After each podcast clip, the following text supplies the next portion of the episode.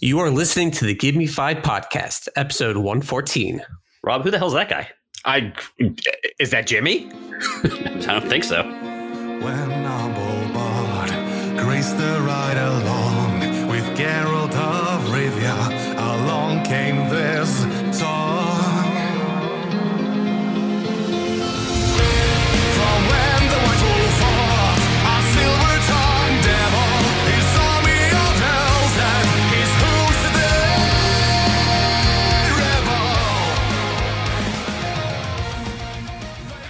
This is the Give Me Five podcast, a semi entertaining show about very entertaining things. We talk about pop culture, nostalgia, movies, and music. Now, you might be wondering who is this sexy new voice and why have we been depraved of it for so long? I was not wondering that. Well, Fred, you hear my name, and now I make my appearance. I am Matt, and I'm joined by your normal host, Greg, We are not normal. and We are- Rob. Very, very far from normal. Yeah. We're your usual hosts, but we are completely abnormal. To which I say again, who the hell's this guy? Well, guys, We've been al- hacked. we ha- we've been what hacked. hacked. Hacked. Yeah, there's a another voice joining the podcast. I thought I'm- you said we've been had. I guess that works too. Yeah, yeah. anyway, let's let, go, go ahead. T- tell them about spoilers. This is a review show. There's gonna be spoilers. We're gonna f it up. If you're gonna be mad at us, send your hate mail to Greg. Uh, we're going to talk about The Witcher and we're going to talk about Star Wars. Yeah, Two things that are very spoilerific. Uh, they've also been out actually the exact same amount of time. They both came out December 20th. So we, uh, yeah, we're, and my child is screaming at me again. Uh, so yeah, if you haven't watched them yet, don't be listening now. we're gonna talk about him. Well, guys, you know, it's been a while since we last had like a regular episode, thanks to the holidays and vacations and all sorts of stuff. Mm-hmm. Uh, so there has been some news. Do you guys have any news to we started the year with a bang. Uh oh. And I'm talking a strong contender for Florida Man of the Year on I'm talking about entertainment news. We are going to jump in to Florida. Oh news. my God. They- well, Florida Man just totally captivated me on day one. There, there's quite a few. But any entertainment news? No, no. I got, got, I, I got nothing, actually. I got a couple. Uh, they are trailer related. Locke and Key released a trailer. Oh, did you really?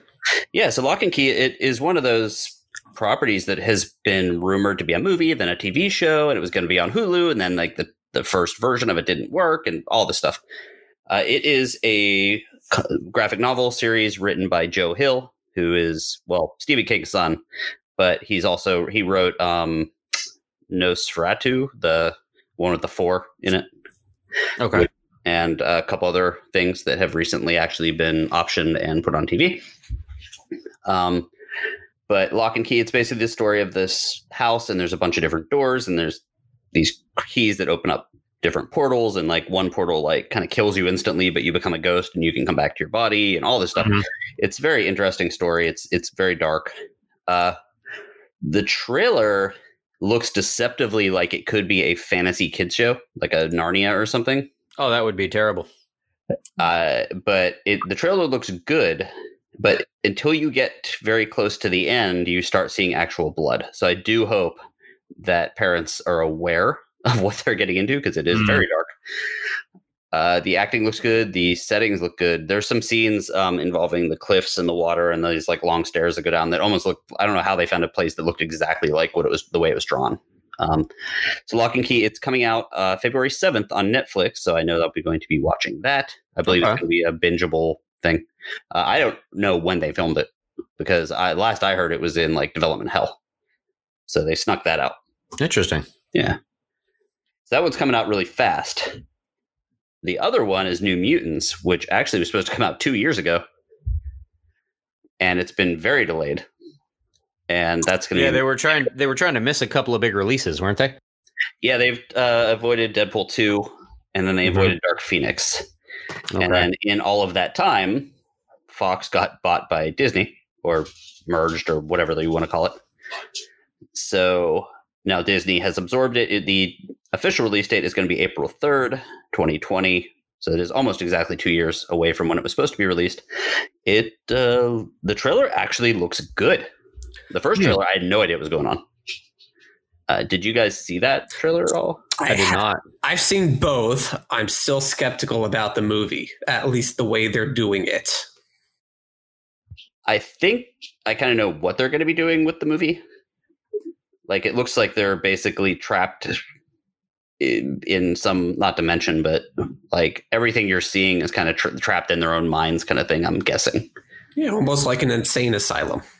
Yeah, uh, the characters are interesting that they use because those are like the characters that I first started reading when I read X Men comics. You know, Wolfbane, Wolfsbane, Magik, Cannonball, uh, Sunspot. I think Mirage going to be in there, or Dani Moonstar, or whatever. I think she's the main character actually. But uh, Wolfsbane is played by Arya herself. Maisie Williams. Ooh. Yeah, which I kind of like. I don't know. I would- I got. She has to get the, the Scottish accent because that was like the big thing with Wolfsbane. I'm actually looking more forward to Illyana Rasputin because I loved Magik. Yeah, And the younger sister to Colossus. I love how like how dry she was when like in the comics and like when she would just be like, "Oh yes, I killed them. I killed all of them," and she does it in the trailer, which is kind of neat. I killed them. Yeah, they had some really good comics in the late '80s, early '90s for the for New Mutants. Then it kind of became the X Force comics, which were good, but just a a different level because they weren't written by Chris Claremont. So New Mutants number 98, first appearance of Deadpool, February 1991. Wow, see that's why he's on there. That's why that's why we let him sneak onto the podcast because he knows obscure comic book knowledge. He's a nerd. That's why we like him. I think I have that somewhere. I should probably find that and put it in like a slab. So that's the news I got. Rob, you, Yes. you jumped the gun. I on did. Florida news. So go ahead. Well, January 1st, w- we opened up with a bang because mm. there was a guy who was out celebrating apparently for New Year's Eve and he went over the top. He was arrested on New Year's Day. And the title, I believe, was Meth Meth Fueled Naked Mud Covered Florida Man fist fights an officer, bites a canine, and spits on another officer. And I was like, holy shit. Just He the- almost got like was it what's the what's a not the triumvirate but the four like whatever four would be the quadrumvirate if he had had done anything with an alligator yeah, exactly. I was like, oh my God. So so the police respond to a call of a guy doing meth. And as the article states, to no one's surprise, he ran into a mobile home. Um, so, so he goes into his mobile home and he comes out just swinging and he starts a fight. Oh, and I forgot he got tased twice and shoved him off like they were like tickling him. so he starts a fist fight with an officer. He gets tased twice, and this naked, mud covered dude runs off into the woods. And the officers are like, "Ah, I don't want to go chase him. You go. I don't want to go chase. So they wait for backup. Backup shows up, and it involves a canine unit. So they send in the canine. poor dog This son of a bitch had set up an ambush in the woods and was waiting for them to come get him. so, so the dog shows up and he jumps on the dog and puts it and puts it in a chokehold basically and bites its ear. this is like next level crazy, man.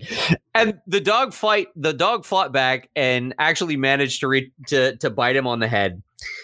And the the, you the can tell the officer dog bit him on the head there's some there's some scarring yeah, the, the officers finally subdue him, and then just to just to check off one more box on that crazy meter, as they're walking him out to the uh, to the police cruiser, he spits on another officer. It's like holy shit, dude! He has to ascertain his dominance. Yeah, there was there's so much going on there with the first of all, you don't ever want to fight a canine dog while naked. Uh, that's never a good plan. Um, Like, just the I fact think, that he set up an ambush just killed me. He, I think he, he was lying in wait for the officers to come get him. I think that Florida needs like instead of dropping the ball on New Year's Eve, they need to release the naked meth addict from the trailer park. Oh my and when god! He, when he gets bitten by the canine dog, that's when the new year begins. I think we need to maybe sign that up. Let's start a petition. Yeah. and if he doesn't get bitten, we got another month of December, Yes. Yeah. or and- ano- yeah, another week of December with another Christmas or something like that. yeah, and then we do it all again the next week. exactly, exactly. All right, forget Groundhog Day. It's Florida Man That's Day. right. Yeah. So we got. I got another one here. Go for it. Uh, this one happened a little more recently, but you know, not. I mean, not a week ago. So uh, this one is Florida woman, uh, McGuire Marie McLaughlin. First of all, if you go with the triple M name or triple uh, same letter name, and you use a last name as a first name, there- I was going to say that- her first name is McGuire. Yes, Wow, McGuire Mar- Marie McLaughlin. that lady Um, never stood a chance. Yeah, she's 19 years old. Uh, she has a very strong job and a ridiculous butt chin. Uh, but she was uh, charged with one count of disorderly conduct and one count of resisting arrest after she threatened to rob a McDonald's in Vero Beach. She, that's where I live. so do you know this woman? I do You not. actually might be like right. She might be right up your alley, to be honest. Just listen to what she did. Uh, she got angry because she ordered a very large amount of food and then asked for one flavor of every dipping sauce.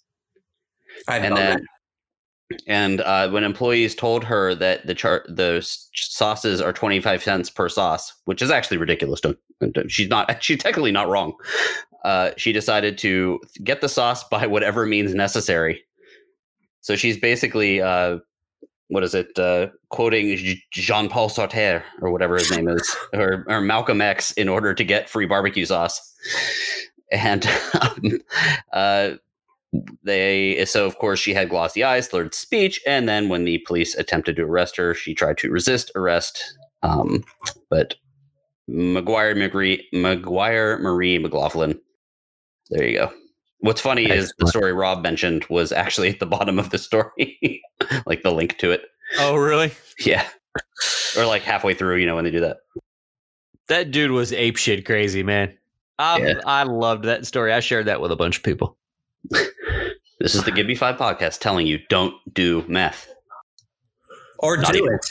Give us Or do it. Give us more stories. no don't do meth not even once but if you do we will talk about you Oh, we will. It's gonna happen. Yeah.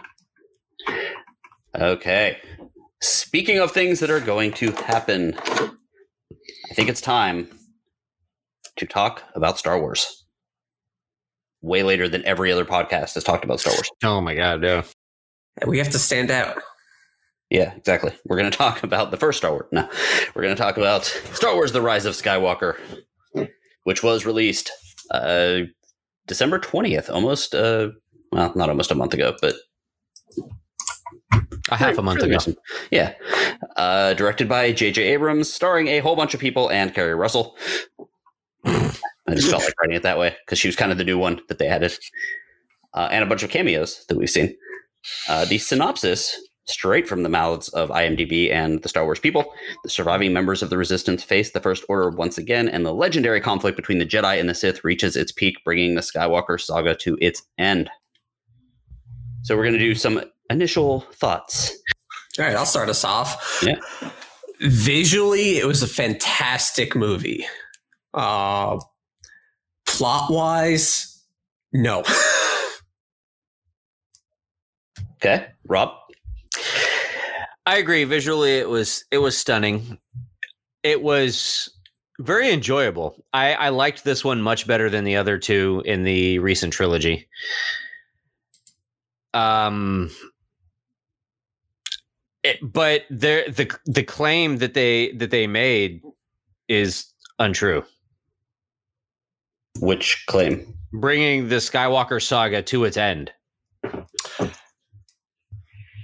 Uh, There's still a new beginning. there, yeah, yeah. I mean, there's there's there's still a Skywalker. Um, yeah, I'm, yeah. We'll we'll we'll get to that, but I also enjoyed it, but I think it was, in a way, a very big movie that tried to cram a lot in there and didn't give enough uh, space for the important stuff to breathe. Again, there was a lot of coincident stuff, which they that's just a Star Wars thing. We were talking galaxies and universes and all this stuff, and people can find everything they need right away. There were some great sequences in this, and I think they were very obviously hamstrung by what they were left with both Mhm. eh, from the previous movie and also from uh, Carrie Fisher dying because there was some there were some parts in there that just kind of happened and very abruptly for no reason, and I thought that that hurt the movie. So I did. I wrote down some things that I wanted to talk about. I'm not sure if you guys have other things. Um, you know, I think that we've touched on a little bit. the The overall story. Matt, I will. I'm going to go Matt, not with not your uh, game name. Uh, what uh, did you like stuff about the story, Rob? You sort of like the story. I sort of like the story. You seem to not like the story. Now, are we talking about the story of just this movie or of the entire trilogy? This movie. Yeah, this movie. The overall story to me, it seemed like a repeat of the original trilogy, episode five and six. And we have certain elements that are just essentially repeating. Um, the movie itself was definitely better than seven and eight, but I was still really let down. I thought, and I've said this kind of when I did my opening, that a lot of the extra stuff that they threw in these movies, as I said before, kind of they kind of took away from some of the impactful moments. Uh, again, most of this was the movie before it, but there was like a few little sequences in there that I was like, I didn't realize the importance of it until I read the visual dictionary like after the fact. I'm trying to think of one specifically, but I can't at the moment, which kind of says something. But then there was these moments that I was like, oh, cool. This is one of the coolest versions of this character that I've seen. So like like Rey had some awesome moments. Uh, Kylo Ren had some awesome moments. Of course, Rey and Kylo had a what I thought was a terrible moment, but we'll definitely get to that. Mm-hmm. And don't forget everyone's fan favorite, Rose Tico. Yeah, who had like four lines, and people complained about it. I'm like, well, if they put if they squish that in there, like, there's really nothing for her to do, unfortunately. Like, I don't Did- know. That's that's essentially what her char- her character is just an ancillary character. I mean, she's not she's not a star. She's not you know, but Mhm. that's what it is. Yeah, So, like- you know, people complained that she didn't have a bigger part, but like it, the movie was already huge. Right. Like, it would have to get rid of something. Like maybe the little dude. Ah, Pablo. Yeah.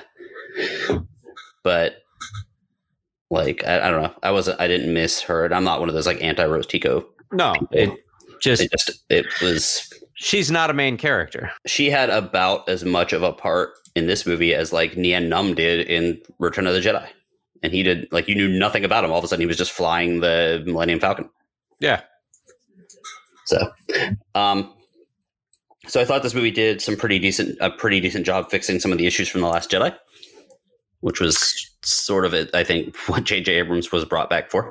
Yeah, and and I I did hear somebody refer to or talking about this this trilogy in particular, and the best way to describe this trilogy would be Abrams versus Johnson.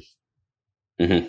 And because it, it really seemed like this trilogy was a a war of two directors. One director wanted to go one way and another director wanted to go another, and they couldn't get a cohesive story between the two of them. So one director set stuff up, the other director just cleared the table, and then the other director came back and had to reestablish what he had set up in the first movie. Yeah. I would have much. Yeah, I would have much preferred if Abrams had just told the whole trilogy because then we we would have gotten I believe we would have gotten a completely different third movie. I think I think it would have been a less overstuffed third movie because some of the stuff wouldn't have had to be in there. Uh, there's Right. actually a a really good article I read recently. Um, it was uh, on Forbes, and it the article is called uh, "Star Wars: Rise of Skywalker didn't just fix the Last Jedi; it erased it." And it basically talks about how like there's so many little changes in there that technically you could watch the the first one and the third one, and there's really not anything from the Last Jedi that you really need to know. like other than the mention of the Holdo maneuver, which was like the best part of that other movie. Or the Yeah. fact that Luke Skywalker is dead. Yeah, But are Force ghosts ever really dead? Dead? I mean, they're still there. and the powers that they i mean this i was not expecting to talk about this but since you mentioned it rob the mm-hmm. force ghost thing like they've started like now all of a sudden force ghosts are like tangible too so it's like really like they're not dead at all because like them they were never tangible before What are you talking about? like like luke can actually catch a lightsaber when he's a force ghost Oh yeah, yeah, yeah. I got you. so like they they've they keep on raising the level of the force which is interesting so it makes in a way i was i was having a question a conversation with a neighbor of mine because that's what I do. You know, when I'm walking the dog and we end up talking about Star Wars, someone's like, well, who's the most powerful? And what's interesting is some of these characters that are considered the most powerful have less powers shown on screen or shown in the books or whatever than Mhm. what you've seen like Kylo Ren do. But that's uh, because of the technology that they have to show it in the movies. Like, they're like, well, is Darth Vader more powerful than Kylo Ren? It's like, yeah, but Kylo Ren was stopping laser blasts with the Force, and you never saw anyone else do that Right. or was transporting objects across the galaxy. So so a simple fix. I actually I think I think they could have just bridged the gap and and just done it differently as opposed to him catching the lightsaber. Um, when she throws the lightsaber, if Luke were to just use the force to stop the lightsaber, Yeah, so it And like it's kind- like an invisible barrier. and then kind of float it back to her, hmm that that probably would have that probably would have fixed the the problem that you had Yeah. at least. Yeah, well, it was it was less of a problem. It was just it's it's weird that like it's like you've you've said with um when they do prequels, as when a prequel movie comes out so much later than the original movie, the technology inevitably looks better in the stuff that's supposed to be older, regardless Right. of what the movie is. And it's kind of like this. Well, and and like I've like I've said multiple times, um, especially as as it relates to like Game of Thrones and stuff like that, I I have a hard time with with series or shows or whatever that are thousands of years apart that still have the same technology. Wait until the new trilogy when we get the Old Republic. I well, and that's what I'm saying. I mean, now now granted, I mean, is there is there a point where, you know, the technology kind of just slows down like you have the big breakthrough and then everything kind of slows down for, you know, decades or whatever. Um that's in, that's entirely possible, but I mean, thousands of years and that's that's one of the things that I was like, really with Game of Thrones because they were talking about doing the the prequel to you know to Game of Thrones, like the founding of of the Empire, but that was like thousands of years ago, and it's like, well, this Game of Thrones is still in a medieval type society. I mean, it, and their technology hasn't advanced in thousands of years. I mean, they're not so. They just made giant orreries that spun around in a library in like the Southern Isles or something. Right, but you don't know that that's that that's not controlled by magic, which is one of Yeah, the things sure. that they no longer understand, which is what they would have had. Yeah. So, I mean, I guess you could say, you know, that magic kind of collapsed and there really isn't any magic left. So they haven't figured out. So they kind of start, they went back to the Stone Age and had to rebuild up and they're just now, and they were just now getting back to where they were. But you don't have that same argument in, in the Star Wars universe.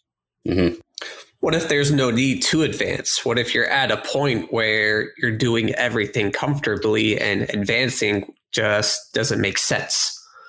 Then you would just stay at the same point because you know everything's going to work the way it is. Well, but I mean, with all that we've seen in the Star Wars universe, I mean, with with people being being poor and being in poverty and systems being oppressed by other systems, I mean, they they still have war and dictatorships and stuff like that, And right? And I, I mean, and stuff to you know.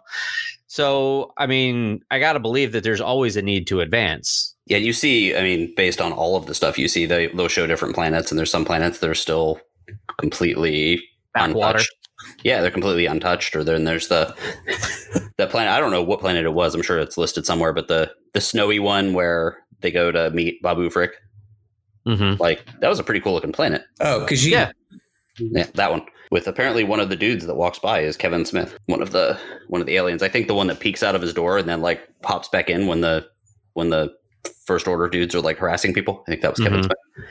But anyway, um, some of the issues they did fix from Last Jedi, uh, the Snoke death, where or what Snoke was or is or who he is. apparently, he was just a clone to to control uh, Kylo Ren. Kylo, Kylo Ren, Ren. Yeah. through you know so basically the emperor palpatine who like if you didn't notice in the trailer not quite dead not doing great uh probably needs a manicure but he uh created this this snoke clone and or the snoke creature that he used to control Kylo Ren um that was one of the things they fixed they of course fixed Rey like the the whole who Rey was they fixed Luke not caring about being a Jedi, and it was a couple other things too. Too bad they couldn't fix that milk scene. Uh, yeah, no, yeah, can never unsee that. There was Luke a porg. in- staring there was a creepily porg in your this eyes. movie. Yeah, they didn't. Uh, I believe you said lustily. Yeah. Uh, they they left. There was at least a porg in the movie, so I was happy there. And we got our Ewoks. Yeah, I got to see some Ewoks again, and it was Wicket played by uh, Played by yeah Warwick Davis. which was great. That was that was a good thing. So Palpatine's return. And by the way, the other Ewok that he was with was supposedly Wicket's son. Ooh, Twicket, Wicket, Wacket. Wicket, Wicket's son. And I actually, and I actually think it was actually played by Warwick Davis's son. Really? That's cool. I like that. I'm going to call him Wacket. Just because. At least, at least that's what I heard. Huh. So I, I have not verified that at all, but that was one of the things that I had heard. Hmm. So, were you guys happy that Palpatine returned? I'm Would you hmm? different. like? would- I'm you're different. different? I well, I mean, he was he was kind of left with with you know n- no real big bad to deal with. Being that Snoke, being that Johnson had killed off Snoke in the in the second movie, and it's mm-hmm. like, well, okay, so I mean, what do you do?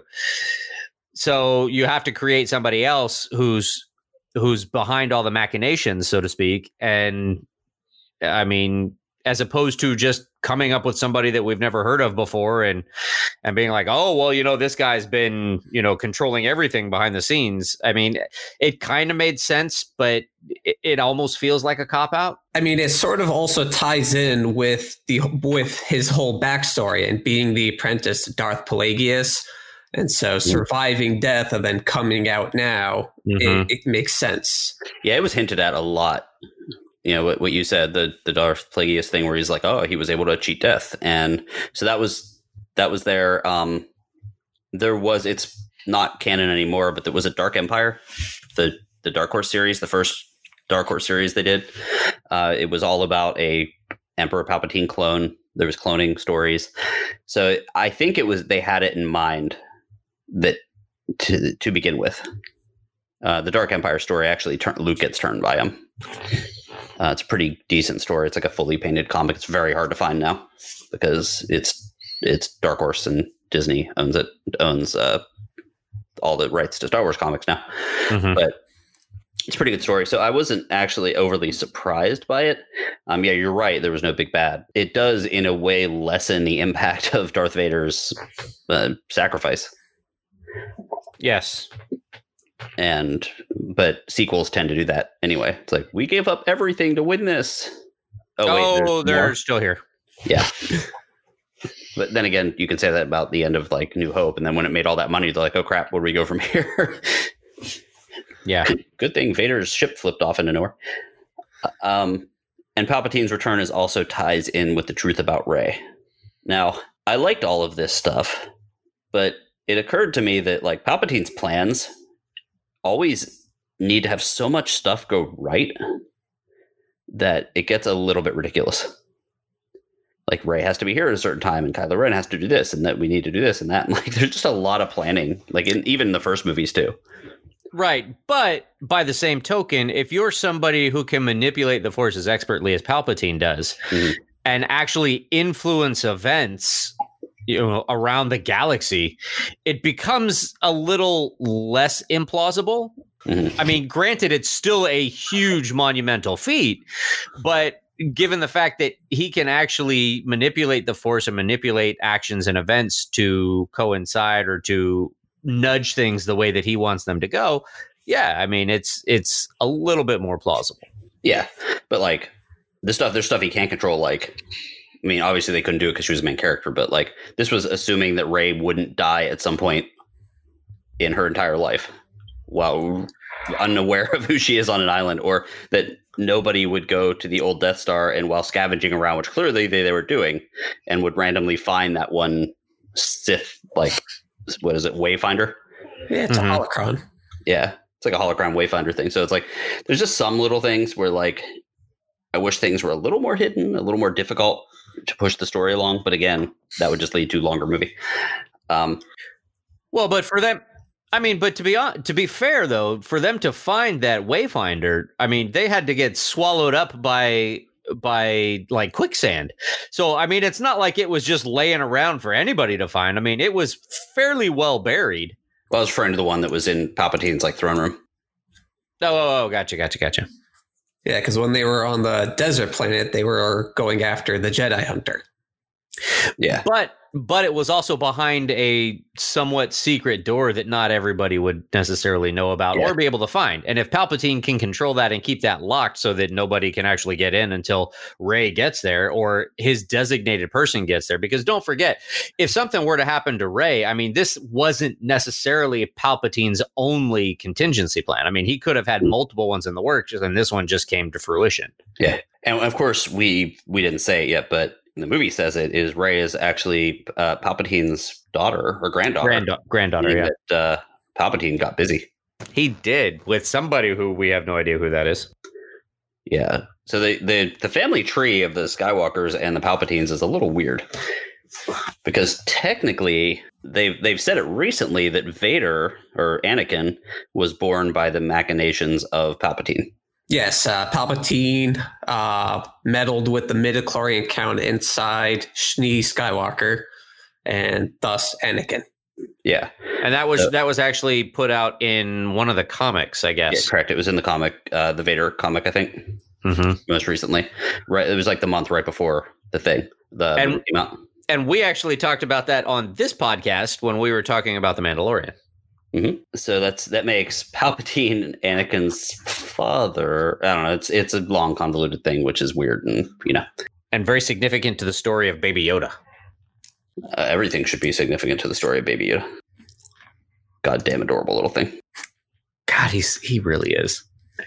Uh, the visuals of revisiting the, the Death Star were one of my favorite things of this movie. I did like it quite a bit. It was very cool seeing that style again, seeing the destruction. Um, they specifically put it not on on Endor because there's been a lot of stories of like if something that big landed on Endor, it would have caused mass deaths and stuff like that. So they put it on a Would have moon. obliterated the moon. Yeah, so they put it on like another moon or a planet that Endor was rotating around or something. Uh, there is, I mentioned this as well. The the death of Carrie Fisher did affect the movie quite a bit. Uh, so Leia had a reduced part, one of which was actually a flashback, which I thought was kind of neat. I, I saw it, I was like, "Oh, that's kind of cool." And then I saw the movie again. I'm like, "That's actually really cool." Talking about the one where battle. Luke was training Leia. Yeah. Because you never, I never really thought about Leia like training as a Jedi because she was, she was, she did have the Force. She was Force sensitive, or Force manipulative. Force, she had the Force. Uh, and they show her training with Luke, and when she's just about to finish her training, she gets a si- basically a sign that her son is going to die as a result of her becoming a Jedi. Or is that what it is? It's die, I think she says. So she quits her training and goes off to do something different, which is I, I thought that was very very interesting. Uh, this week, actually, it came out that that part that section was played by Carrie Fisher's daughter, which is very cool. Um, Billie Lourd, Mm-hmm. So which had to be really really freaking hard. Well, she was she was also in the movie as well. Yeah, she was in the movie, but like she was the stand-in for her own mother who recently passed. That Mm. can't be easy.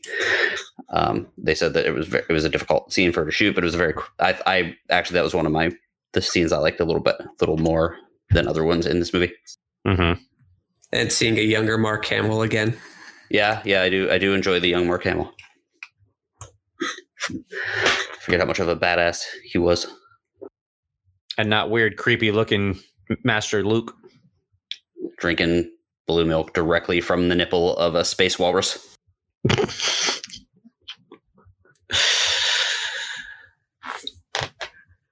So the ending. Okay, so we ever? Yep. Okay, I think yeah, we can we can jump up there. So, which aspect of the ending? So, we haven't talked too much about plot because we fig- we're assuming everyone has seen the movie. Basically, they they do convene on this dark uh, uh, Sith planet, which has been rumored to exist, but apparently Palpatine has been building up there, and uh, he has a giant ass fleet. Where does he get all the fucking people for this thing? Well, they mention a lot that he was that he stole people and kids from other planets. The First Order has been basically stealing people from other planets. Um, here's where I have a lot of problems with the movies, and this is sort of part of what you guys were saying with like it's a reskin version of the earlier movies, and with more graphics and more better, bigger, whatever. Uh, the stuff that they did in this movie made it unbelievable. Like there were so many star destroyers. It's like who built them? There was uh, how did they yeah, uh, how did they man them? Like and if it was people stolen from other planets, did the good guys just evi- eviscerate millions of people's children that were conscripted? Yes. Cuz that makes them less of the good guys. I mean, they, he did have 30 odd years to amass this fleet. But a giant plot hole is they talk about how there are two wayfinders. The first one we found on Mustafar at the very beginning, and then mm-hmm. the second one was in the vault of the Death Star. So, how did Palpatine get there? Yeah, it's true.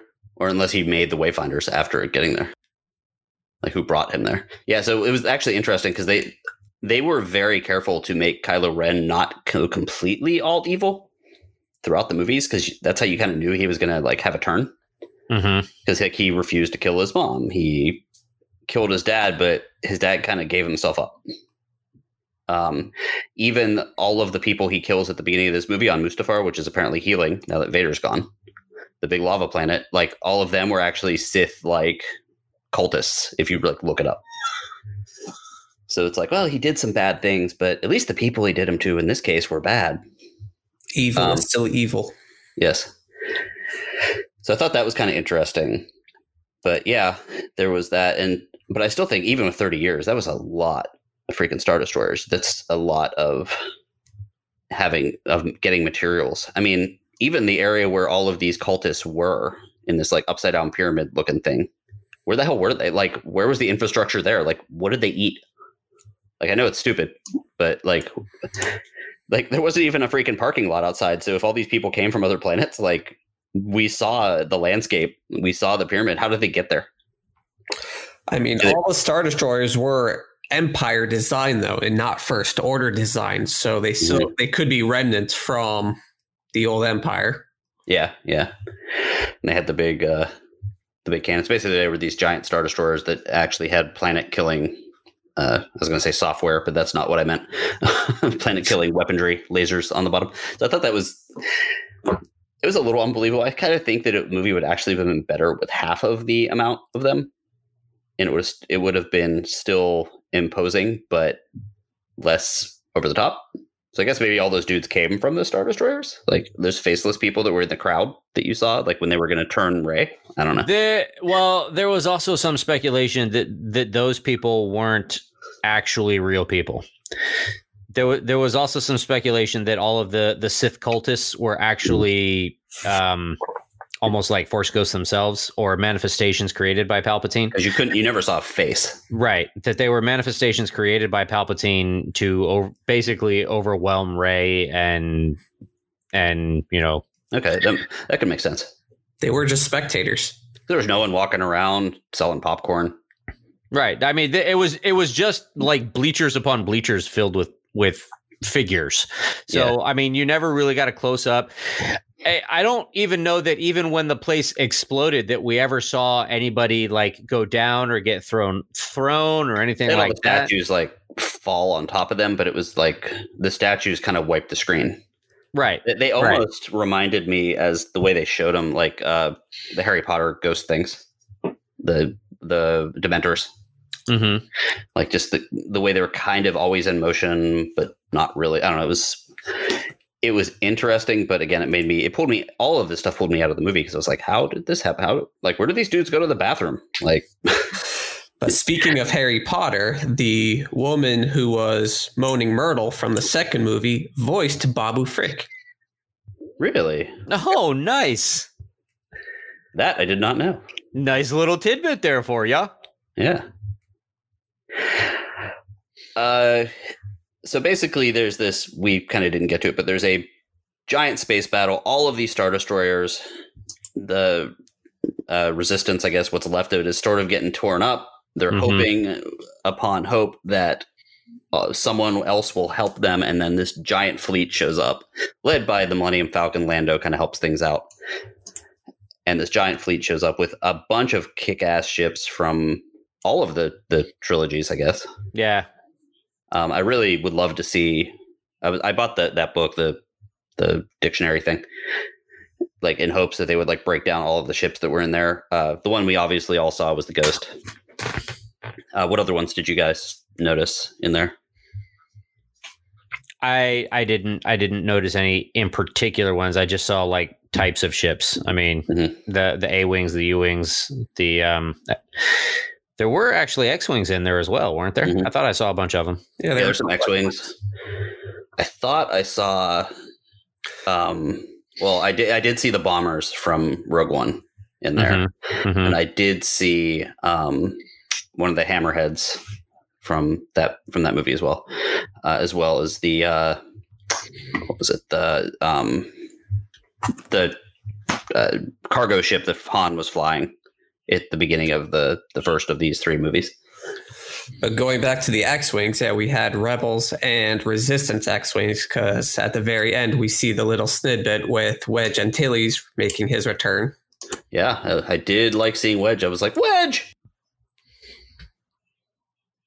Uh, so there's that going up in the sky, and Palpatine has not changed much from the first movie because he still does that same thing where he sits there on his throne and tells whoever he's trying to turn to look up and see your friends dying, and if you join me, that will stop.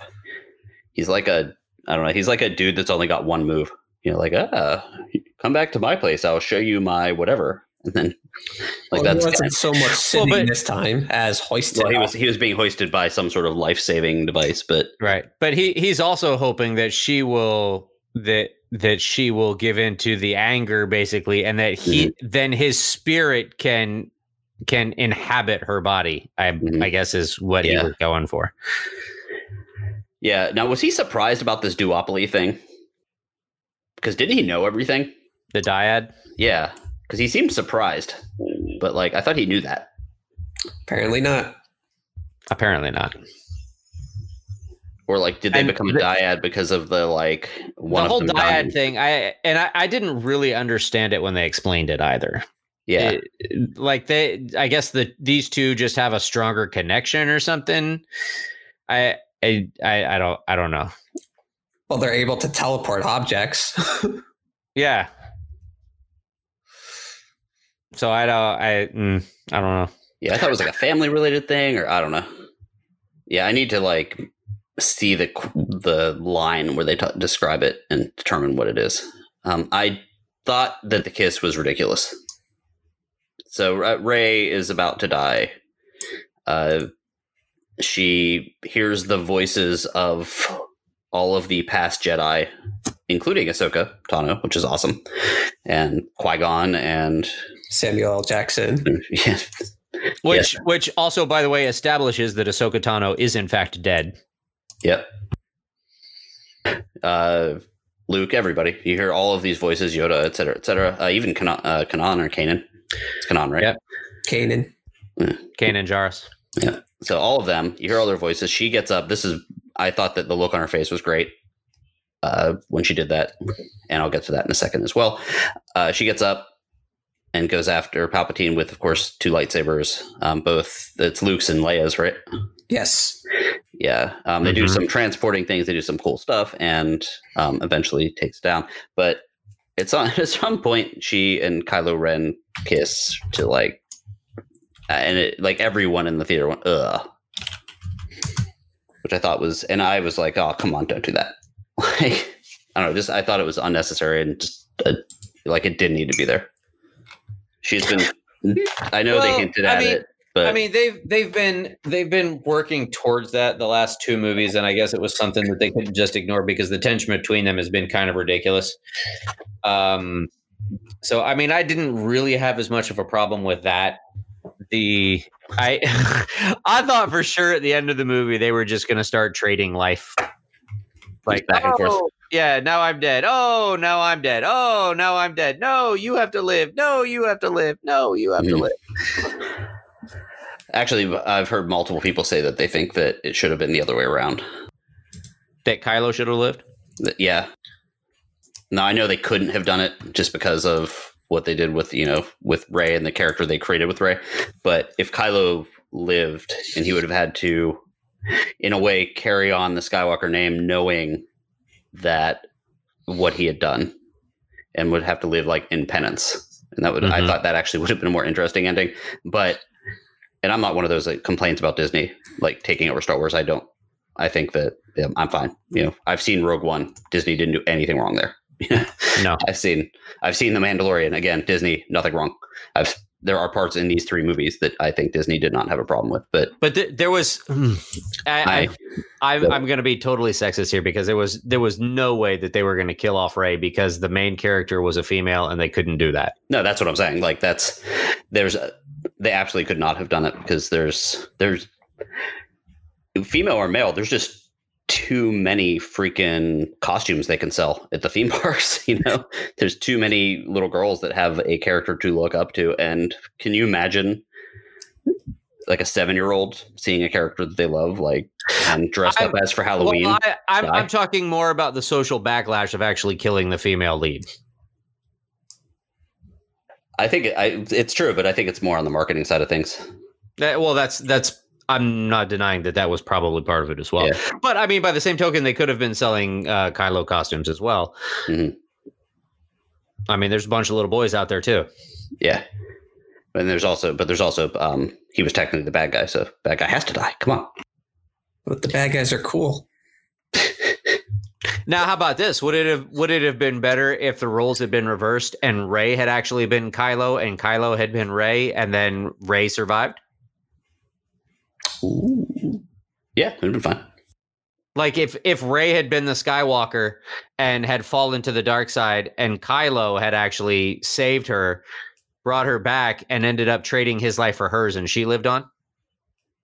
You would If, have if that way. the- you would have gotten your story, and then Disney still would have had if the that female. would have happened in the second movie to give it time to breathe, Mhm. so it didn't just happen and then happen and switch back in the same movie. I think it Mhm. would have been good. No, no. I mean, if the, if their roles had been reversed from the very beginning. So Rey would have been the daughter of Leia and Han, and Kylo Right. would have been the grandson of Palpatine. Yes, That's what he's saying. Yeah, I think I'd be okay. I would have been okay with that. We'll see later on. I'm I'm okay with uh with some uh, Sith leaning women, Darth Talon. some some Sith sisters. So all all in all, Greg, what what did you think of this movie? All things considered. I did enjoy it. I enjoyed it more the second time I saw it. Uh, the first time I saw it, there was there was so much going on. Like, how did they get here? How do they know to go here? And then you like the second time I saw it, I was like, oh, okay, this person had an, a line here that explained how they knew, like Lando showing up randomly, and it's like, oh, he was called. And then just a couple Well, no, other they- things. Well, they they also explained it te- technologically as well. I mean, they they set up the way that they led them through the. Yeah, yeah. But I some of that stuff you didn't catch. Like I didn't catch the first time. Oh, oh, gotcha, gotcha. So I did enjoy it. Um, I would have liked what you said for like one person to kind of carry the story all the way through, so that it wasn't uneven. Mm-hmm. But um, I was in a way like as much as I love these characters, I'm ready to for other stories in that universe that don't involve any of the characters I know. Mm-hmm. Uh, like, which is I think one of the reasons why the Mandalorian is is pretty popular because you're not stepping on other characters. Like, there's uh, very few crossover characters, if any, at this point. They completely tarnished General Hux. I thought that was actually pretty funny. The, the General Hux as the spy and getting Mhm. blasted. But when they were falling through the quicksand, Finn said he wanted to say something. Do you know what he was going to say? Uh, I'm g- assuming that they were going to hint that he was force sensitive. Yeah, they did confirm it in a tweet afterwards that, yeah, he was force sensitive. It was not that he loved Rey. So yeah, because they because they show him later on, like you know, understanding that something was happening with Rey or she's okay. Or I forget exactly what it was, but he or maybe he knew when Leia died. Is that it? There was something that he knew. No, When- when, when Rey fell down, he felt it. Okay. Right, but I also have a problem with that because in in a moment of impending doom, is that really the? uh, I mean, is that what you absolutely have to tell somebody? Oh no, you can't die. I have to tell you, I'm force sensitive. No, I, I disagree. And why I- wouldn't he have told his best friend that? I, I I really kind of I really I felt like he was trying to tell her that he loved her. But Then You that know. brings the love triangle. Well, you know, it creates the love triangle. Well, yeah. Shit, if I'm ever for, if I ever find out I'm force sensitive, I'm telling like my cashier at Publix. Yeah, but it but it's also not something that you're going to wait and save until somebody's dying and you're like, Yeah. I have to tell you. No. Yeah, that's still what the screenwriter said. So. I yeah, I, I don't buy it. I think I think a lot of and and I don't know that you can actually buy what the screenwriters say because this even in this trilogy alone, there's been so much shit that's been retconned. So there's so much stuff that after the fact they've changed. So I don't know that you can actually buy that. So, uh, uh, Matt, take us out of here. Unless everyone has said what they has said their piece about. Do you give the- me a five ranking? Uh, it- it's a Star Wars movie. I'm going to see it first day in the theater. You have to see it first day. Yeah, IMAX Because- 3D. I saw it in IMAX, and I don't like 3D. Oh, actually, yeah. This is another thing we did not discuss. And Rob was. This is a part where Rob was right. Uh, he mentioned the four the 4D theater. Oh yeah. What movie did you see in 4D? Was it like I don't know. It was something? a, no, it was an action flick, Okay, and I so you- hated it. so they have this 4D thing, and I was like, okay, well, it, I could get tickets not at midnight to see it. I'm like, so I went there, and you're sitting. I walk in, and I realize the seats are on hydraulics. Mhm. I see these giant fans and these like scented things, and they do that thing that's like, so it's um 4DX is what it's called. And so I I'm like okay, and I sit down and I realize that like your feet are like on these like pet pads that are attached to the front of the seat. I'm like okay, and what it's supposed to do is like I thought it was going to vibrate a little bit when the movie was having stuff happen. Maybe lean or shake one way or the other or something It like just that. Just like jolt like a slightly harder than a like a bass speaker or something. right. So they do the thing at the beginning where it's the um like they do with Dolby, you know, to show off the technology at the very beginning of the movie. Mhm. And it's like this like action sequence and it starts off in like a cafe or a diner and like the person gets thrown through a window and the seats like moving around and like your eyes can't focus on the screen at all. Cause it's like like it was shaking me all over the place. And I was like, oh shit, I'm gonna get sick. Like really sick. Like I started getting dizzy, and then they, of course, he got crashed through mm-hmm. cafe, so this thing has sense. So they give you this smell of like eggs and bacon, and I'm like, mm. oh god, like I'm gonna barf. So, and then there's like fans, and then like he lands on a puddle or something happens where you get sprayed with water. I think someone throws coffee at somebody. I don't know. It was a thing. I was I was worried about like I'm going to barf.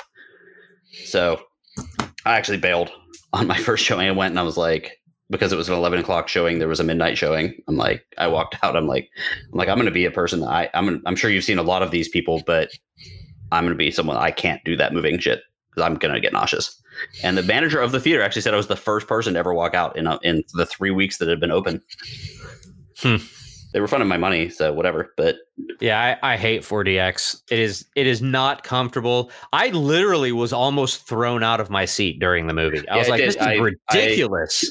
When that thing came on, I just sat down and there, I put my popcorn in the seat next to me, and I had to catch my popcorn, and it launched my 3D glasses out of the seat because I didn't grab that. So 4DX, no, not for me. I know they're trying to do find find new ways to make some you know, theaters more interesting to people that can like watch streaming, but uh, that is not for me. no. okay, I would say definitely see it in the theater. It is worth it is worth opening day admission. I would say go see it in IMAX. You don't necessarily need 3D, but go see it in IMAX. It is visually stunning. I thoroughly enjoyed it. It was better than the first two. And it it's not over. I mean, Rey takes the name of Skywalker at the end of the movie. So yeah, but she's it- not on contract.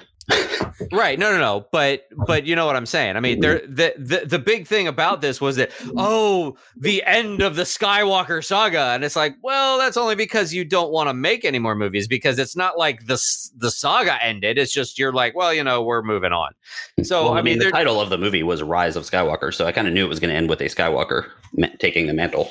Right. But I don't understand how they touted this as the end of the Skywalker saga uh, without actually ending the Skywalker saga. Mhm. So Hopefully, we get a comic or a book series like continuing on. because she's a Skywalker in name, but not by blood, which is one Right. thing. Okay, so I mentioned streaming. We are going to talk a little bit about a streaming show. Rob and I talked about this on our last episode, saying that it was really good but confusing as shit. super confusing. Yeah, that is The Really good, Witcher. though. That is The Witcher. It is on Netflix. It also debuted on December 20th of 2019. The uh, I think the tagline actually is really good but confusing as shit. I think that's actually what it's what it says. Uh, starring Henry Cavill, Freya Allan, Anya Chalotra, and but all of them. It, the casting is great. And let me let me just say that with this casting, there was a huge miss. Huge miss. Because Henry Cavill's Witcher, to me, if I close my eyes, is what Batman should have been. Instead of the Christian Bale, "Hey, I'm not wearing hockey pads. Like But- uh, but Henry Cavill's Henry Cavill's um, uh, Geralt is to me what Batman should have sounded like, and I was like, oh my god, he should Like- have been Batman. like gruff but not fake gruff. right, right.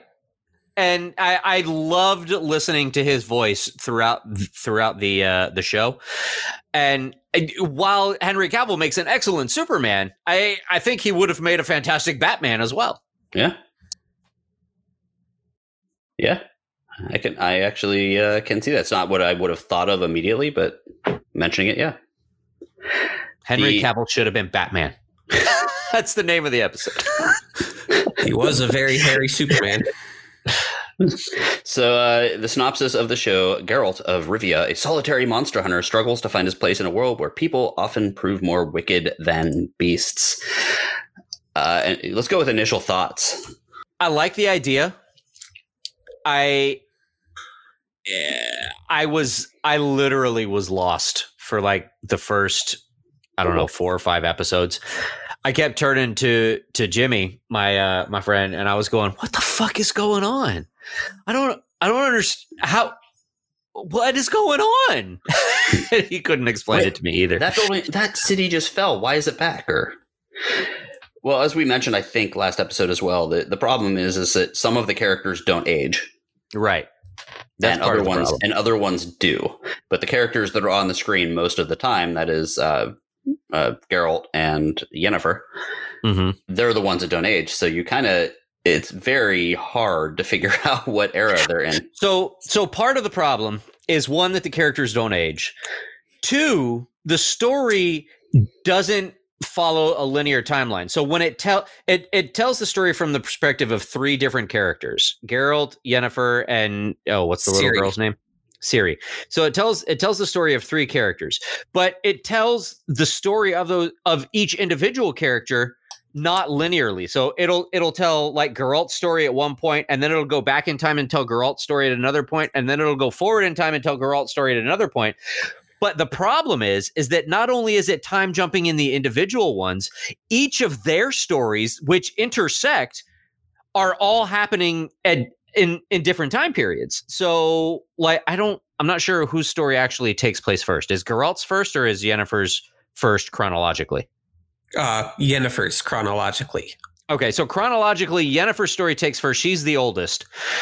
Geralt's story takes place next, and then Ciri's story takes place the third. And it and it's just jumping around, and it's like all over the place. And I'm like, what the what the fuck is going on? Uh, my thoughts were, and I, I believe I also said this on the last episode, that so when I sat down to watch this, I did not know the video game, I did not know the books. So I made sure that I had nothing around me but the show and myself. So that I wasn't like checking my phone to look stuff up because I wanted to get like I I would have been like Yennefer, like, you know, is she the person is she this hunchback thing? She ends up becoming pretty later right? Because i just had that feeling because of you could tell the actress underneath all that makeup was good looking. Mm-hmm. so it was like you know why would they do that? You know it's just little i would have looked that stuff up. And again i was like it got to like episode four or maybe even later where i was like oh wait those aren't flashbacks this is like showing different time periods like a lot of different time periods Mm-hmm.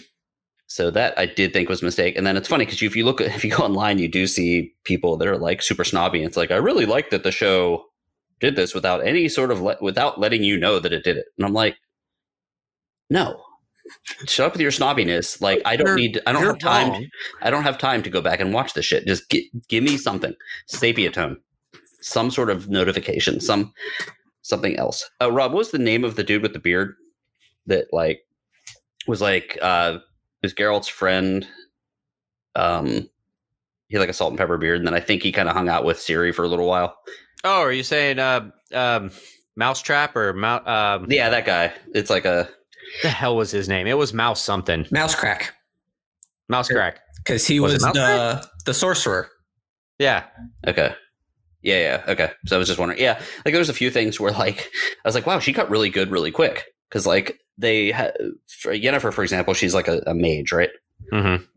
and they assign her to that world to like that other that city and then all of a sudden they cut to a scene where she's riding in a carriage with someone and protecting that person and she's pretty adept at doing it and the the woman is like yelling at her like like Treating she's been like a servant. yeah, treating her like a servant and like treating her like she's been doing it for a much longer time. And i'm like didn't she just get assigned there? Like why is she all of a sudden with some sort of royalty or someone that looks like a a, a lady that or someone that's important? Mm-hmm. that's and uh, like that's when i started getting confused. I'm like is this just bad storytelling or is it oh no it's much later. She's been there for a while. But they don't let you know. But the thing is that even with all of that confusion it's actually pretty good it's well crafted so i thought that was actually kind of interesting um apparently this was based on a book which i've said it was a book first then a video game now it's a show Mm-hmm. uh, it was originally a short story, actually uh, written in 1986. I don't know if you if you knew that, but um, are you Rob? Are you? Inter- I know both you guys read fantasy books. Are you guys interested in maybe going back and reading the books Possibly. Yeah. Yeah, I, I I wouldn't be opposed to that. because they, they're actually done? There's eight of them, and the full Mhm. series is, has been completed. And I know that that drives you nuts. Is it on Audible? I believe so. Yeah. On Andrzej Sapkowski, uh, the book series went from 1993 to 2013. Or sorry, uh, 2013 maybe. Yeah, I think so. I think they like did some re-releases in there, like with extra stuff. But Mm-hmm. Um, the first game came out in 2007. It was weird. I tried to figure out how many games there were. I think there's three games, but they've all been like remastered and whatever. So it was and special stories attached to it. So that was a little Mhm. confusing. Um, they said that the next season is going to be a little less confusing, which I think is good. Um, I would be interested to see if there's like a fan cut of this where someone like goes and cuts it up and makes it like be in the right order. I think that would be kind of interesting. I'm assuming you guys are both. Well, you haven't finished. Uh, it, Matt. No, I'm on. Ep- I just finished episode three, Yeah, so I still got five more. and then I'm assuming you're in for season two, Rob. Oh yeah. Yeah. It's pretty much right up your alley. Mm-hmm. It'll be interesting to see where it goes from here because it first season was very well received. I'm wondering, like, and you never know what's going to happen the next season. Like, either it's they're going to get a, a handle of it or they're going to go completely off the rails. Mm-hmm. So, like, it could be a an early season of Game of Thrones type situation where it gets better every year for a while, or it could be something like uh, True The Detective. last where, season of Game of Thrones. yeah, where I was, yeah, true. I was thinking True Detective or season two was like they tried way too hard. But um, there's one little thing that I thought was interesting. So The Witcher itself, he's a monster hunter. If you guys haven't Mhm. seen it out there, um, and people treat him almost as a bad guy because they're like, well, he does kill things. And there's a series of books it kind of reminded me of um, that not a lot of people know about, but there's a series of book called The Hangman's Daughter um, that takes place in the 1660s by Oliver Pötzsch. And if you guys, it's this is it's less fantasy and more like true life, but the Hangman is back in Germany and some of these Eastern European countries that like we don't know a lot of their history here. Um, Mm-hmm. the hangman was uh like he took care of that but he was also sort of like a doctor um and an investigator and a little bit of everything but everyone hated him so being like the hangman's daughter was kind of like not a good thing but the series is is very interesting um and i highly suggest you can buy all like five books for like four bucks. And they're originally written in german but they were translated. Um and it's like kind of mysteries. And it really does remind me of this just like going from town to town you know putting to death the people that need to put to death with and saving the lives of other people and kind of being like a, Mhm. a nursemaid and all that stuff. So if you're looking for something that like i randomly got the first book um because it was like a kindle unlimited or a free kindle. It was like my first kindle book. And i like i breezed through it and i was like oh this is really good. And then the guy kept on writing and whatever. So if you like the feel of the witcher but you don't want as much magic and dragons and stuff like that um check out the hangman's daughter I know it's completely an aside, but Okay. and you learn a lot. It's it's based. I think the guy that writes it is kind of a historian because you learn a whole lot about like that era and it's stuff that you like know nothing. Like I knew nothing about that era, like the 1660s in Germany. Like, like isn't that when like pretzels and beer steins were invented? Maybe, but Probably. yeah. But it's it's worth checking out. So, Witcher guys, check it out. Rob and I liked it. Matt is currently liking it. And uh, up, a lot of nudity. there's a lot of nudity going right now. You should see what he's wearing. he's uh he's showing the guns in his tank top, not you, Rob. No. So, you know, it's time for the question. And since we have a guest here, why don't you ask the question? All right. Today's question is best Star Wars characters that didn't appear in any of the films. So, as you guys know, the Star Wars universe is very large. There are books, there are video games, there are comic books, there is role playing games, there's a, a video game that is. This is actually one of the reasons I thought of this question is because I because Rob and I actually know Matt because of the Star Wars Galaxy of Heroes video game. We were in a guild together Mm-hmm. before video game company Greed broke us up. Broke us up. So sad. It is. And there are, of course, characters in that that did not show up in the movies. So this is, we had to kind of add a little addendum because we, I did seen and heard in the movies. So characters that actually arrived because there are characters that have been put in there as like Easter eggs and like statues and uh, props that you saw, and also voices that you heard. For example, Ahsoka, which we talked about uh, she was a voice in this movie. So She spoke to Rey, yeah, but she did not really actually appear. And they Movie. talk about Captain Syndulla in was it the Last Jedi or was it the first one? I think it was the Last it, was the, Jedi. fir- it was the first one. oh, was it the first one? Yeah, because it's it's in that it's in that shot where and you see Chopper in there. So technically, Chopper wouldn't count because Chopper was seen. But But it was Uh, also in Rogue One. but he was- well. but he wasn't heard. yeah, yeah, that's true. So, as our guest, give us your list. All right, I have two honorable mentions. The first one, Greg guilted me into, but the new and rising star of the entire Star Wars ser- franchise, Baby Yoda. Mm-hmm. hmm And my Mhm, mhm. second honorable mention is Eli Vanto, which he is from the current Thrawn trilogy uh, book series, and he is Thrawn's right hand man. Ah, okay. I still got to read the rest of those. I've only read the first one. Oh, it's fantastic. So going into my top five. At number five, the Sith apprentice assassin slash night sister, Asajj Ventress, Ooh. later turned bounty hunter. And At wh- number- Where does she turn bounty hunter? That I did not know. Uh, it was during the Clone Wars. Um, after she, after Dooku broke off ties with her, she became a bounty hunter. Oh, okay. Yeah, I wouldn't want her coming after me. Uh, my number four is Revan. I'm going to go both light side and dark side, so the character all together. hmm My number three is Ahsoka Tano. My number two is Darth Bane. And Ooh.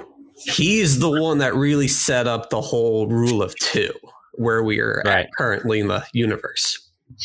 But Revan is actually the one who formulated it.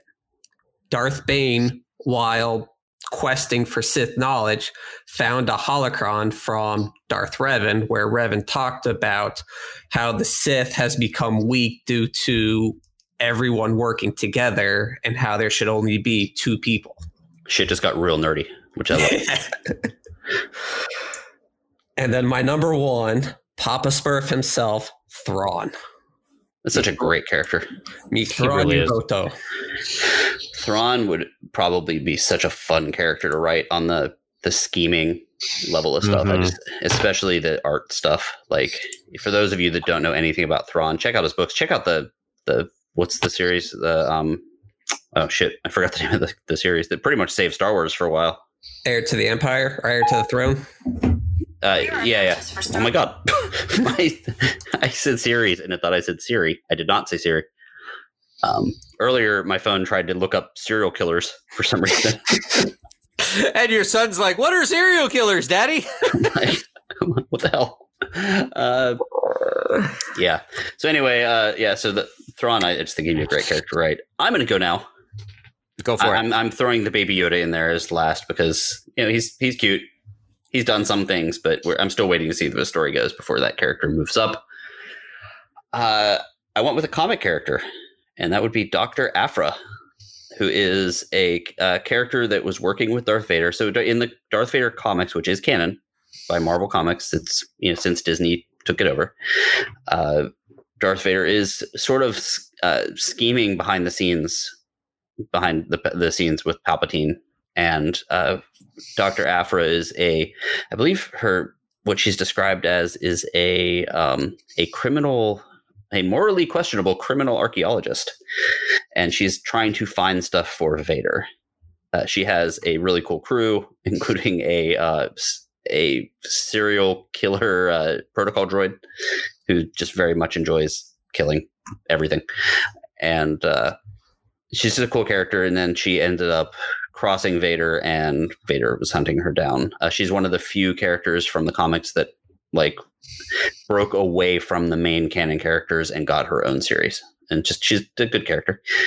Uh, revan both again that's uh, dark and light. If you have not played i only sort of played them with uh, The Old Knights, Republic. Knights of, Knights the, of the Old Old Republic. Republic. Yeah, I always get that messed up because it's KOTOR, but like Knights K, yeah, I words. Uh, Knights of the Old Republic. It's a really cool story. I think that they're probably going to delve into that in the next series of Star Wars movies, which I really hope they do. Number three, she has red hair. She was once evil, and then Luke Skywalker turned her with his Jedi. Uh, we'll just say saber. Uh, Mara Jade. That was a cool character. Uh, right hand man of Thrawn, right hand woman, right hand. Well, not Thrawn, Palpatine. no. Mara Jade worked with Thrawn, didn't she? Didn't she? She worked with Palpatine. Okay. Either way, cool character. Um, there's a really good series later on where um, Luke kind of tracks her down, and it's, uh, it's a series of books that I uh, that I listened to while painting a bunch of rooms in my house. So it was very vivid because I had a lot of paint fumes. Uh, number two, Thrawn. Love Thrawn.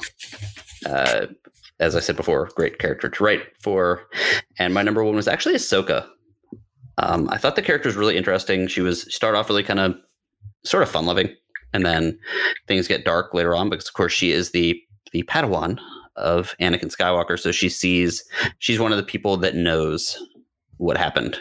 Where we kind of forget because we know it as viewers, but not everyone knows that Anakin is Vader, and she's one of those people and looked up to him. And I did not for a long time. I thought of Ahsoka was like it was a cool character and all. And I remember one time I went to Celebration and they had like a full statue of Ahsoka, and I was like, it made me like happy to see that that character was up there next to like a Vader and a and a Luke Skywalker and all that. And I was like, this is a really good, well spelled out character. And the char- and the uh, woman that is the voice of uh, Ahsoka, Ashley Eckstein, just totally lives the Star Wars life. So that makes it even better for me. So Ahsoka is my favorite. She also has her own book. Yeah. Yep. But and also a little tidbit: Ahsoka never got past the rank of Padawan because she denounced being a Jedi. Mm-hmm. And there's like the whole Fulcrum thing, and it was just it, sh- these. All of these stories were like the Clone Wars animated series, the the Rebels animated series. Um, so if you want to there's- follow that story, There's there's rumors that there'll be a new animated series uh, uh, revolving around Ahsoka and Sabine.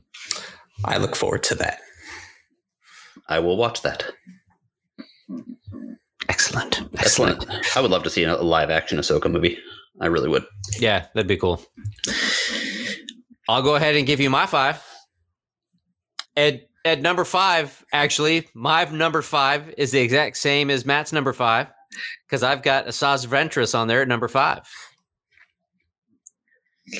At number four, I actually put Ahsoka Tano.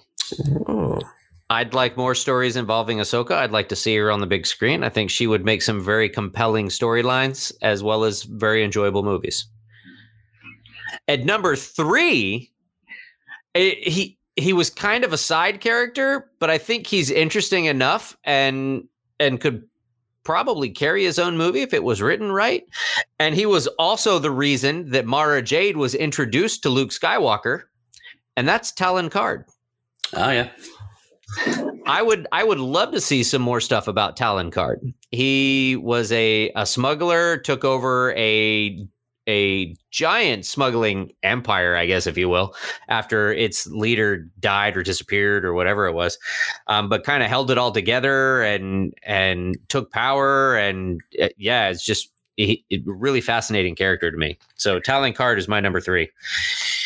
My number two is going to be Thrawn because Thrawn is just such an interesting, compelling character. I really love the storylines and the and the the strategy and the plots and the twists and everything that Thrawn just seems completely capable to plan out and map and be ready for. Just an unnatural ability to to anticipate, I guess is is if Thrawn had a super ability, it would be to anticipate his opponent's reactions. well, he's a master strategist, and so he Right. calculates every possible outcome.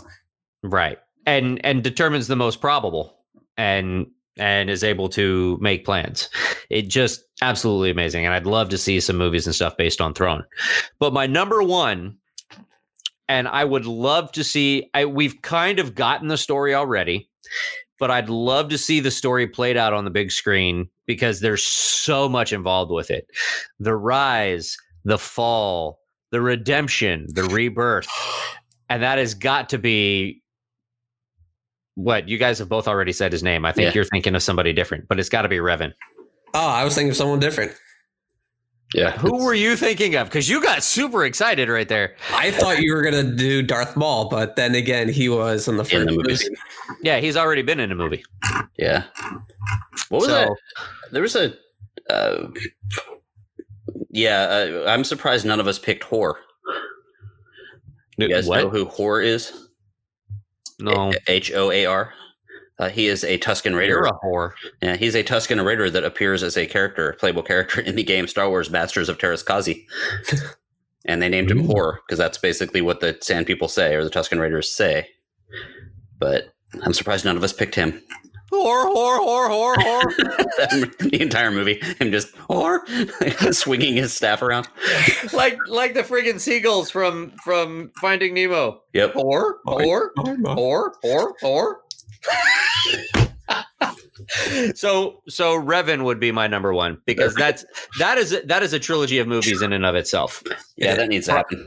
Probably more than that. I mean, just just the ascension, then the fall, then the the Redemption. dark side Revan, then the redemption of Revan. All the Yeah. Mandalorian stuff would be what a great tie-in.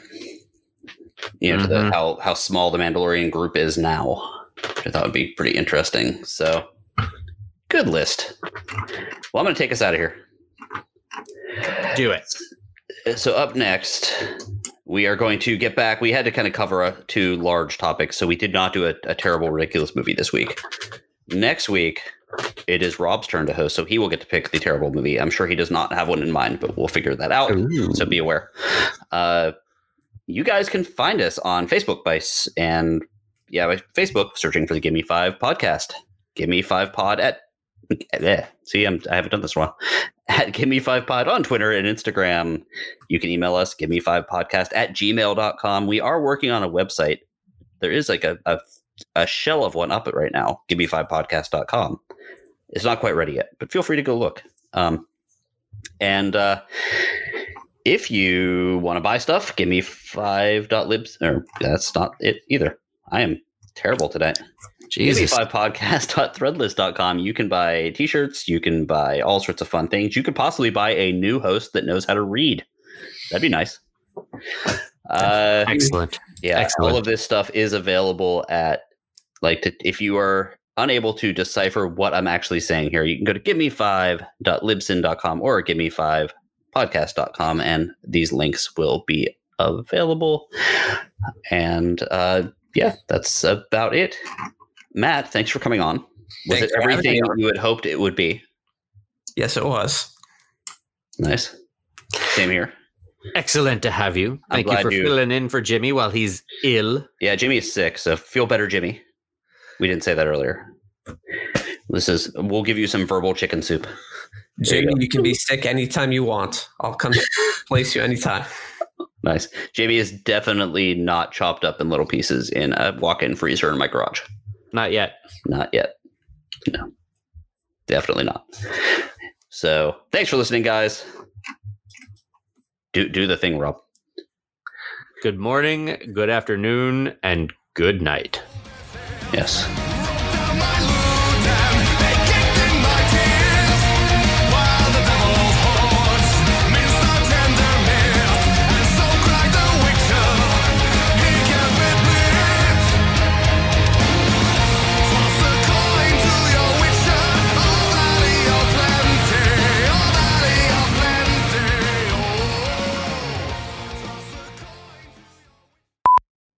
Why did he leave it recording? I don't know. Greg just gave us the finger and walked out of the room. I haven't even done anything yet. Damn it, Greg. All right, this is our one chance to say something about him before he comes back. He probably had to go retuck and tape.